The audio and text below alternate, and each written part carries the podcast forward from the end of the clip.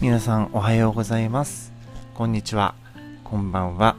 にゃん太郎でございます。今日はですね、えー、丸一日お休みの日でした。えっ、ー、と久々のこうゆっくりですね家でのんびりのんびり過ごして休みました。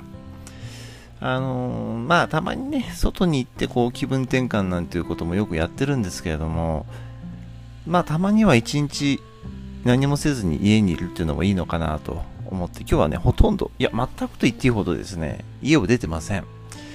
えー、まあ、エアコンの効いた部屋でですね、過ごしてたんですけど、まあ、結局ですね、午前中は、あのー、仕事してたんですよね。まあ、あの、私は、あの、職場では、委員会というものに所属してるので、その委員会の議事録を作ったりとかですね、今度あの、まあ、今月は敬老の日があるので、まあ、敬老会という、まあ、施設よくあるあるなんですけどね、えー、敬老会をやる。まあ、敬老の関係の委員会もやってるんですけども、えっ、ー、と、各ユニットでそれぞれ委員会の人が何をやるかっていうことを考えて、まあ、各ユニットのね、個性が出ると思うんですけども、え僕はですね、去年も引き続き、去年は委員会ではなかったんですけども、去年はあの、ギター持ってってですね、えー、弾き語りでご利用者の前で歌を歌うということをやらせてもらいました。まあ他のね、施設でもそんなこともやってたことあったんですけども、まあそれぐらいしかやれることがないんでね、やらせてもらいました。で、今回はですね、まあちょっと最近、なんていうんですかね、掲示物を作ったりすることにちょっとこだわってるというか、結構こうね、サイトなんか使うと無料で結構いいもの作れたりするんですよね。で、よくあの、ライブなんかやる人っていうのは自分でフライヤーなんか、まあフライヤーっていうのはあの、ポスターみたいな、あの、ライブ告知のチラシとかポスターみたいなやつなんですけども、そんなのをちょっと作ったりしたりとかですね。結局午前中はね、仕事関連のことやってるんですよ。あのー、これ多分 HSP の方なんかも共感してくれるんじゃないかなと思うんですけど、私はね、職場の、いわゆるその事務所、まあケアステーションなんて呼んだりね、えー、するんですけれども、要はその、パソコンなんかが置いてあるような、えー、事務室みたいなところがあるんですけどもそこで作業するっていうのが僕はどうも苦手なんですよ。どうしてもそこにいると、ね、どうしてもそのセンサーコールご利用者さんがこう何かこうセンサーをなコールを鳴らすとか、えー、センサーの音をするとかですねいろんなピコピコ音が鳴るんですよね。そういう音が聞こえている環境下であとはまあ職員があたふた歩いてる音とかご利用者さんのちょっと声とか聞こえたりするようなところで集中して何かものを作るっていうのがどうも苦手なんですよ。だからほんこれ本当はいけないのかな。でもいいしょうがないもん。あのそういうなんか作品というかねなんかものを作るっていう時って静かな環境とかね、まあ、自分の、えー、居心地のいい場所とかそういったものを用意しないと作れないんですよねもちろんあれですよあの個人情報絡みのことっていうのは持って帰ったりはしてないです。これはもちろんですね。うん、で、大体職場のパソコンっていうのはね、パフォーマンスが悪いんですよ。いろんな人が使ってるからもうぐちゃぐちゃなんですよね。なので、起動が遅かったりとかさ、アプリケーション立ち上げても遅かったりとかですね、そういうことが重なってくるとイライラしちゃうんですよね。なので私は、まあ本当はいけないんでしょうけどね、えっと、家で作って問題のない範囲のものだけしか作ってないです。あの、例えばね、ご利用者さんの個人情報に抵触するようなものっていうのは、これはもちろん外部に持ち出してはいけないことですし、えー、外で話してもいけないことですし、そういったあのものに反しないものでもそれでもやっぱダメなのかな。でもね、これしょうがないんですよね。なかなかその仕事、普段の業務が終わってから残ってやるっていうのは僕どうしても嫌なんですよね。早く行く分は好きなんですよ。うん、場合によっては私ね、1時間ぐらい早く職場に行って、いろんな準備をして、ちょっと早めに現場に入ることってよくあります。夜勤なんかでもね、特にそうです。1時間半ぐらい前から行ったりすることもあります。要はその、先走って雑用と呼ばれるようなものを全部終わらしとくんですよ。仕事始まる前に。まあいろいろあるんですよね、雑用が。あの、正式を絞って用意しておくとか、えー、次亜塩素酸を作り変えるとか、あとは食器をちょっと拭いて並べておく、ね、しまっておくとかさ、えーと、翌日の、ね、ご利用者がお使いになるお盆を用意しておくとかねそういうちょっとした作業ってあるんですよね。そういったものをねあらかじめやっといて、まあ、本来の定時刻になったらもうご利用者のケアのことだけに専念ができるような状態にしておきたいんですよ僕は。なのでこれもやっぱりあれかなこだわり症なんですかね。うん。まあいいか悪いかわからないんですけどね。だから疲れちゃうのかもしれませんね。うーん。最近なんかね、よく、まあ人にもよるんですけど、私が夜勤で入ると、うん、おそばに残ってくれてる人が、その雑務をね、やっといてくれる人もいるんですよ。これはね、ものすごく嬉しいですね。だからそういった自分がされて嬉しいなと思うことを自分もやっておかなと思うんですけど、そういう余裕がないことも多いんで、いやー、ほんと申し訳ないなと思うことも多々あります。で、今日はね、何を話そうかなっていろいろ考えたんですけど、あのー、ギターのことを話そうかなと思ってます。あのー、こういう施設なんかでね、仕事しているとよく、なんていうのかな、ご利用者の前で、まあ、披露するというか、えー、本当は一緒にね、ご利用者さんと歌えたらいいなと思うこともあるんですけれども、こういった何かそれぞれが持っている個性とか特技なんかを活かして、えー、それを仕事にね、持ち込むってこと実はよくあります。僕はもうとこ、ね、例えば料理を作るとか、おやつを作るとかさ、えー、なんだろうな、各季節によっての飾り付けとかね、そういうの僕苦手なんですよ。んじゃあそうなると自分に得意分野って何かなっていうと写真撮るとかね、まあ、掲示物もね、これ作るものなんですけど、結局手書きじゃなくてパソコンで僕作るんで、そういったものはまあまあ得意なんですよね。で、まあギターですね。そんなね、実はプロ級にうまいわけじゃありません。もちろんです、それも。ね、プロだったらこんな仕事してないと思いますよ。えー、まあギター使ってね、あの、人前で演奏するとか、ライブをやるとかね。去年は結構ライブハウスで、えー、セッションですけどね、セッションで2回ほどしかですけど、歌わせていただいて、まあ、セッションといえども、ちゃんとバンド編成なんでね、結構本格的な音が出せる環境下で歌わせてもらって、すごく気持ちいいなと思ったんですよね。バンドは組んだことはありません。あのね、そういうね、バンドを組むとか、そういうのがすごくね、下手くそなんですね。人を集められないんでしょう、きっと。大学に入った時にそのいわゆるバンドサークルみたいなものに所属したことがあったんですけど結局ね、バンド組めなかったんですよ、中で。孤立しちゃいましたね。先輩にね、お前ギター一本で頑張んだなって吐き捨てられるように言われて悔しい思いしたことありましたね。だから結局、じゃあそれだったらもうギター行っても一本でやってやろうじゃないかって思って、えー、ずっとギター一本でやってきました。えー、社会人になってもギター一本で歌ったことがあって、たまたま同じアーティストの好きな人と、まあ、コンサート会場で仲良くなって、2人で歌わせてもらったことがありました。これが唯一ですね、えー、自分以外の人と一緒に何か音楽をやるっていうことの初めての経験だったような気がします。さてですね、ギターですけどね、僕はあの、生まれて初めてギターを触ったのがね、多分ね、幼稚園の時だったと思うんですよね。あの多分皆さん、どっかで看板とかで見たことあるんじゃないかな。街中とかね、どっかの壁とかに貼ってある看板で、えー、ニーボリギターっていうですね、ギター教室があるんですよ。これかなりすごいあの教室で、えー、て言うんだろうな、コンサートアンサンブルっていうのかな、こういうの。ギターをだけの編成のコンサートなんかやったりするような、えー、バンドっていうのかな、うん、そういう形式でやってる人たちが集まってるグループじゃなかったかな。ちょっと定かじゃないんですけどね、詳しく知りたい人はちょっと調べてみてください。今はもう残念ながらね、えー、少子化に伴って、その僕が通ってた幼稚園っていうのはもうとっくにもう閉園しちゃったんですけど、そのニーボリギターさんが作った幼稚園がね、東京都にあったんですよ。東京都のね、あれ杉並区ですね、阿佐ヶ谷っていうところのすぐ近くだったんですけど、そこに通っってたんですよ。まあ、通ってたっていうか、最初からそこに行ってたわけじゃなくて、なんて言うんだろうな、えー、引っ越しに落ちたことによって、そこの年長かな？年長に編入したというか、途中入園したっていう感じなんですよね。年少の時は全く別の地域に僕住んでて、えっと、一応あれ東京都なんだよね。東京都の町田っていうとこだったんですけどね、町田の幼稚園に通ってたんですけど、まあ、途中東京都の、まあ、杉並区に引っ越したことによって、えー、その幼稚園に行きました。何かこうきっとね親がこう英才教育で僕に何かこう特別な能力を備えるっていうかさ身につけてもらえたらっていう何か熱い願いがあってそういう幼稚園に入れてくれたのかなと思ったら実はそうではなくてですね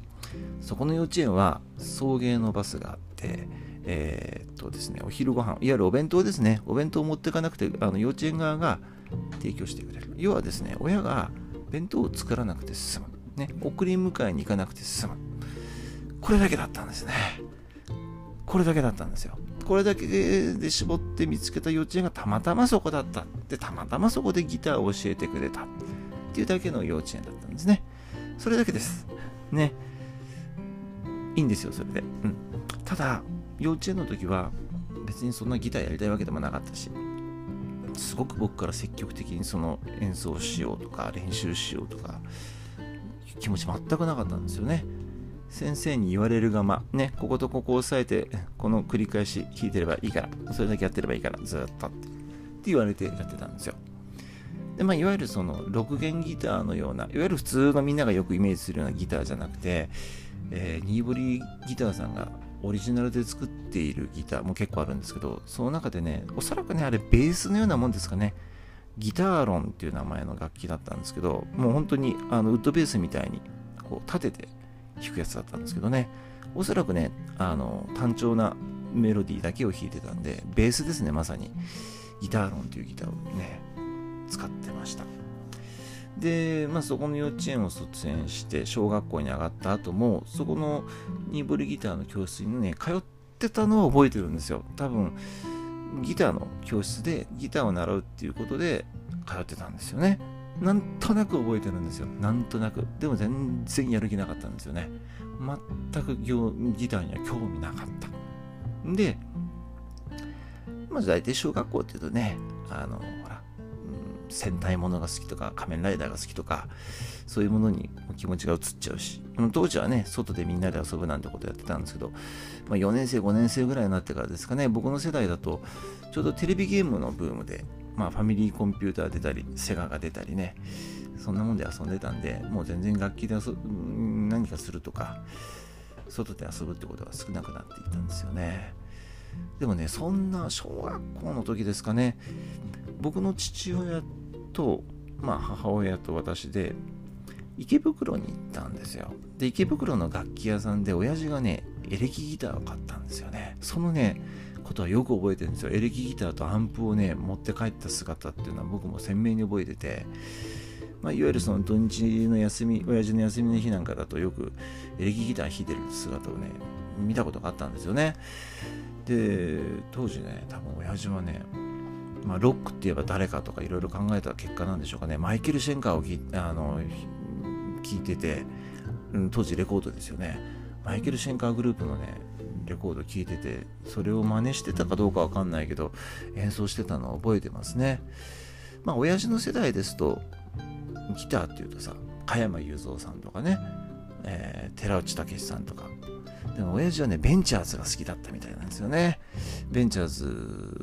幼い頃聞いててエレキギターに憧れたなんていう話を聞いたことがあったんで、まあ、何かのきっかけでエレキギター欲しくなったんでしょうねまあ、父親はもともとトロンボーンやってた人なんで、音楽に関しては僕なんかよりもはるかにね、長けてる人なんで、未だにかなわないんですけどね。えー、それが僕の初めてギターらしきものをはっきりと鮮明に見た記憶ですね。で、まあ中学上がるとですね、まあ、世間はあのバンドブームだったわけですよ。えーと、ボーイとかね、あの氷室さんとかのボーイとか、まあ、リンドバーグさんとかね、あの頃イカ天なんていう番組なんかも大ヒットしてましたからねバンドブームに伴ってあ僕らの同級生なんていうのは結構そのギターに憧れてバンドに憧れてギター始めるなんてやつが結構多かったんですよね、まあ、僕はその頃っていうのは全然音楽のにも興味なくて、まあ、聞くとしたらせいぜい、まあ、映画が好きだったんで映画音楽のサントラをよく聞いてたんですよね。なのでもうサントラなんでもう本当にインストゥルメンタルですよ。あとはまああの当時だと「トップガン」なんかのねサントラなんか聞いて、まあ、洋楽ですよね。特に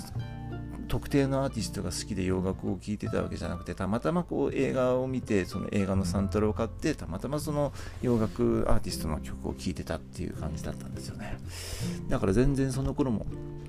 うん、ギターの技能字もないし音楽の授業なんていうのも全く興味なくてもう音符なんか読めませんからね。笛だって吹けませんでしたから。鍵盤なんて持ってのほかです。だからねなんだろう。全く小中学校の頃には音楽というものには無縁だったんですよね。歌うこともちょっと恥ずかしいし合唱コンクールなんかでもね歌うっていうのはちょっと、うん、抵抗があった記憶がありますね。でまあ中学卒業して高校に進学をしてまあ高校1年生の頃も相変わらずねゲームが好きだったりとかまああとエアガンとかですね。そういうのが好きだったりして全然その文化的なものには興味なかったんですよね。ところがですねえっ、ー、と高校2年生ぐらいの時でしたかね。あのあの頃ってこうドラマトレンディードラマブームがブームで、えー、ドラマにタイアップされてるその曲っていうのがバーンとヒットするわけですよ。当時その CD シングルを買うまあ大体ね900円から1000円ぐらいだったと思うんですけど普通に気軽にねあの CD シングルっていうのを買ってましたからね。ドラマの主題歌だとかね、まあ、そんなもんがいろいろ日常に溢れてる中でこう僕の中で音楽にのめり込んだっていうきっかけがあったんですよね。チャゲアンダースカだったわけですよ。まあ今はね、それぞれ2人分かれて活動してますけども、まあね、飛鳥さんに関してはちょっといろいろ諸説ありましたけどもね、彼らの影響っていうのは大きいんですよね。まああの頃、セイエスが大ヒットして、えー、ヤーヤーヤーがヒットしてっていうんで、もう爆発的なブームだったんですけど、あのライブ映像っていうのを見たんですよ。当時あの BS 放送かなんかでセイエスツアーのあのライブ映像が放送されたんですよね。で当時僕 BS なんか持ってなかったんで友達にその BS 放送を録画してもらったビデオテープをもらって、まあ、見たんですよね、まあ、衝撃的でしたね。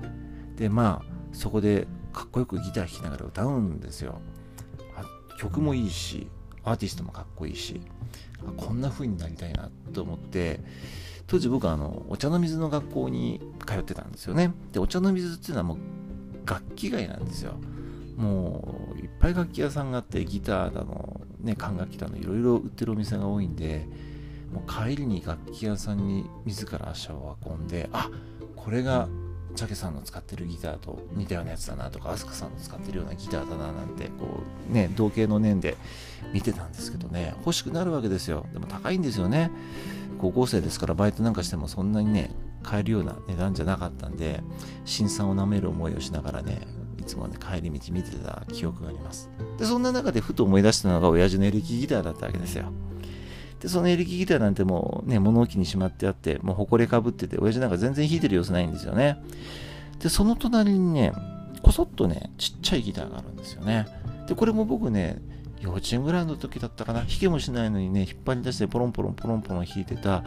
親父のね、クラシックギターがあったんですよ。ヤマハなんですよね。しかも古いロゴのね、ヤマハのマークで、もう相当昔のギターだと思うんですよ。で、いわゆるクラシックギターなんで、弦もナイロンなんですよね。でそれを引っ張り出して、エレキギター出して、なんとか音出すんですけどね、全然、もうね、チューニングなんかもわかんないし、全然こう曲なんても弾けるわけないんですよね。で、バンドスコアなんていうのを買って見るんですけど、全然わかんないんですよ。どうやってこれ弾いたらいいんだろうなってね、あの今日から君もギター、ギタリストみたいな本買って、一からそのチューニングの方法とか自分でね調べてなんとか音合わせができて弾いてみたんですよね。で初めて自分が簡単にできそうな曲何かなとかいろいろ調べてみてえっ、ー、とチャゲアンドアスカのね「ウォークって曲だったんですよ。それをねエレキギターでアンプにつながないでですよ。生音をシャリーンなんて音するようなエレキギターのままで演奏したんですよ。演奏つってもね、本当に簡単にちょっとこう弾いただけなんですけど、同じ音が出る。ね、CD と同じ音が出る。まあ、同じ音ではないんですけど、あの、CD の流れてるその演奏に合わせて同じように弾けたあの時のね、感動って今でも覚えてますね。でそっからですよね、ギターやってみよう、やってみたいって思ったのがね。で、大学になんとか、なんとかなんとかあの、入学できて、初めて買ったのが、ヤマハのね、APX10S っていうね、当時チャゲさんが使ってるギターに似たようなギターだったんですよね。全然もうチャゲさん使ってるのはもうね多分ね50万ぐらいすると思うんですよ。僕が買ったのはね10万ぐらいだったんですけどね。ちょっとね似たようなギターを持てたのがちょっと嬉しかったですね、まあ、それからずっとまあいろんなギターが僕の手元に来てはこう中古で売られていっていろいろ流れていって、えー、随分長い間経ちますけどね今でもねあのー、弾こうかなと思うんですけどね、やっぱり仕事忙しいとね、なかなか気持ちがね、進まないんですよね。なので、今度の長寿の会のそのギター演奏ってのは僕の中でのすごくいいきっかけっていうかね、起爆剤になるんじゃないかなと思うんですよね。で残念ながら今持ってるギターってね、もう2本しかないんですよ。昔はね、4、5本ぐらい持ってた時期があったんですけど、まあね、あのー、ずっとチャギアンダースカさんを目指して音楽やってたもんですから、一時期のちょっと騒動で、ギターを見ること自体、触ること自体、音楽を聴くこと自体嫌になっちゃった時期があって、持ってたギターね、全部ね、売っちゃったんですよね。今思えばものすごいね、愚かだったなと思うんですけどね、取っとけばよかったなと思うんですけど、でもそれ以降もどっかでなんかやりたいなとか思う気持ちはあって、また買い直したんですよね。うん。それは大事にしなきゃいけないなと思うんですよね。今持ってるのは、えっ、ー、と、モリスっていうブランドのね、アコースティックギター。これも実は結構年代物です。あの中古で買ったんですよ、これ。あの、リサイクルショップで9800円ぐらいで本体を買って、まあ、その後ですね、まあ、ペグだとか、ペグっていうのはあの弦を巻くとこですね。頭のとこにくるくる回すやつですよ。頭についてる。あとはその弦を支えるブリッジとかね、サドルっていう部分とかね、あと弦を止める弦止めピンっていう、まあ、ブリッジピンなんて呼ばれてるんですけどね、そういうのを全部ちょっとカスタマイズして、うん、そこそこいい音出るようになったんじゃないかなと思います。ギターの本体よりもね、多分高くなっちゃったと思います。で、これを使って、まあ、昔長野に住んでたことがあったんですけど、長野のライブハウスで一度歌わせていただいたことがありました。まあ、当然生ギターなんでね、あの、アンプにつなげることができないんで、別売りでピックアップって呼ばれるね、要はギター専用のマイクがあるんですけど、それをつけてね、演奏しました。このマイクも結構ね、高かったんですよね。フィッシュマンっていうブランドだったんですけどね、当時で3万ぐらい、2万か3万ぐらいしたと思いますね。久々この間、あの、アマゾン見たら、ものすごい高くなってたんでびっくりしましたけどね、あのいい時に買ったなと思ってます。ただこのギターね、あのハードケースも新たに買い直したんですよ。当時、あの買った時についてたケースってのはボロボロだったんで、ハードケースも結構いいの買ったんですけど、重たいんですよね、これね。肩からも背負えないですし、あの手持ちなんでね、これを持って気軽にちょっと職場に持ってくっていうのはしんどかったんですよね。去年これで歌ったんですけど。だから今年はこのギターはね、持っていくのはやめます。なので、えー、去年ですね、えー、購入した、まあ、久々なんですけどね、うん、12弦ギターっていうのがあるんですけどね、弦が12本ついてて、伏線と呼ばれてるとこはちょっと1オクターブ高い音に設定して出すギターがあるんですけど、えー、それを買ったんで、今回これ持ってこうかなと。形がね、エレキギターみたいな形してて、なおかつ音はアコースティックなどが出て、さらにアンプにつなげることができるっていうメリットがあるんで、えー、比較的ね、ケースもソフトケースなんで軽いです。なので、今回はこれを持っていこうかなと思っています。うん。12弦ギターに関しては、初めて買ったのがね、2005年かそれぐらいだったと思うんですよ。ヤマハの CPX っていう、えー、エレキアコースティックギターだったんですけどね、あの、初めて12弦弾いた時の感動は今でも覚えてますね。それを売っちゃったんですけどね。それを使って、えー、2人で歌ったんですよね。女性ボーカルだったんですけど、彼女と歌ったのを覚えてます。まあ、それもね、売らなきゃよかったなと思うんですけどね、もう後悔してもしょうがないです。なのでずっとね、12弦ギターに関しては、もう一度弾きたい、もう一度欲しいっていう思いがずっとあって、思い切って去年買っちゃいましたね。えっ、ー、と、ゴダンっていうブランドのギターなんですけど、あの、カナダのメーカーのギターなんですけどね、えー、すごくね、あの、形もいいし、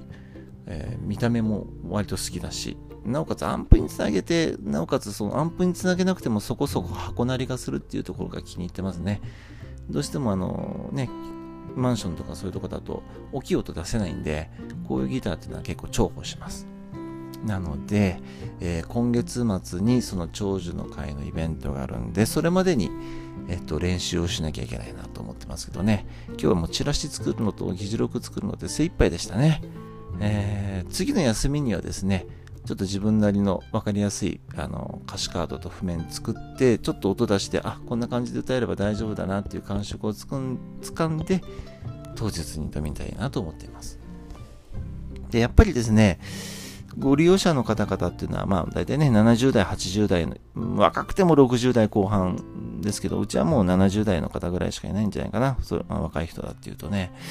なので、やっぱりその人たちが知ってるような曲を考えなきゃいけないなと思うんですよね。ここで僕がチャギアスなんて歌っても全然ね、ご利用者さんわかんないと思うんで、やっぱりこう、施設で働いてると、その、ご利用者受けの良さそうな曲っていうのは大体わかるんですよ。どの施設でも大体こう、歌イベントとか歌レクリエーションなんかだと、あ、この曲歌ってたなとか、そういうのがあるんで、そういうのも織り交ぜつつ、ちょっとこう、自分の親父世代とかをね、お袋世代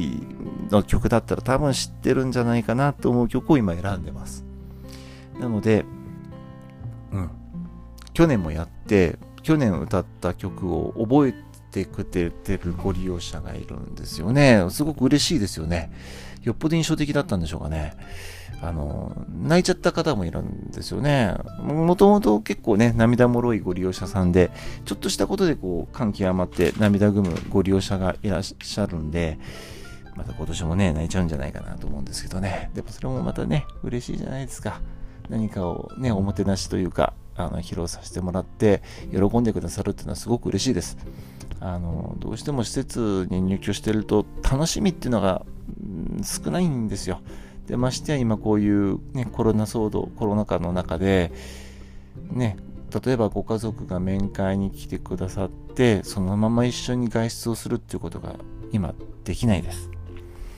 で、面会に関しても、今まで普通のね、まだこのコロナ禍ではなかった普通の頃、まあ、インフルエンザの流行期はちょっと難しかったんですけど、まあ、施設の中に入っていただいて、えー、ご利用者の個室の中で面会したり、まあ、いわゆるそのデイルームって呼ばれてる食堂フロアですね、そこで一緒にお話をしたりとかできたんですけど、今はね、できないです。あの玄関入り口に来てくださって会議室のようなところで別室で面会をしていただくんですけど10分がせいぜいですね。もう10分というあの時間を決めてるので長く家族と面会ができないのとあと予約制になってるんですよ、うん、1日のうちに受け入れというか面会ができる人数というのを僕あの施設側で決めてるので予約制にしてるんですよね。あとはご家族やご利用者によってはテレビ電話を使って面会をしてもらってます。あの遠隔の方とかね、まあ、施設の携帯電話を使ってやってるんですけど、もうそういうやり方でしか今、ご家族と触れ合うことができないんですよね。これはご利用者の方もストレスだろう。ストレスっていうか外に行けないストレス、うん、自分の家族に会えないストレス。で、なおかつね、施設の中では楽しみと言われるものがほとんどないストレス、こんな生活をずっと続けてたら多分私でもね参ってしまうと思うんですよ。そんな中でちょっとでも何かね、うん、毎日は難しいけどご利用者が喜んでもらえそうな何かを企画したり僕らがそれをやることによって一瞬でもいいから何か笑顔になってくれたりしたら嬉しいなと思っています。そんなわけでねえっ、ー、と今日は一日休みだったんでゆっくり休めたんですけど明日からまた夜勤2連勤を含んだ、えー、6連勤が待ってます。えっ、ー、と、先月はね、ちょっと7連勤があって体調崩して、翌々日休んじゃったことがあったんで、今回はね、コンディションを崩さないように、自分のペースというかね、えー、うまく、うまくコンディションを維持しながら、えー、6連勤を無事に終えて、その次の日の休みもしっかり休んで英気を養ってその次の仕事に挑めたらいいなと思っています、えー、台風もねあのなんとか過ぎたんでしょう、まあ、九州のね方面の方々大変だったと思います。あの史上最大規模のということだったんで、まあ、心配はしてたんですけどね。まだまだ油断はできないです。9月に入って10月に入ってからでも台風も来ることもあるでしょう。でねこの時期っていうのは、うん、こういう天才も多いし最近地震だってね忘れられてますけど頻発してますからね。何が起きるかわからないでしょう。いろんな意味で皆さん備えをしていってもらえればいいなと思っておりますではじゃあ明日からまた仕事頑張りますんで、えー、次回の放送を楽しみにしていてください。あと、ね、毎回言ってますけど、あのー、メールアドレス明記してるんで、皆さんからの何かお便りがあったらすごく嬉しいです。えっと、でもね、このメールね、チェックすると変なメールがいつも来るんですよね。なんか英語で書かれてるんですけど、やっぱりこういうとこに公表すると、どっかで引っかかるんでしょうね。なんかちょっと変なね、あの、詐欺メールなのかよくわかんないけども、即削除してますけど、変なメール来てるんでね、あの、皆さんからのね、温かいメールをいただけることを心待ちにしております。では、ありがとうございました。失礼いたします。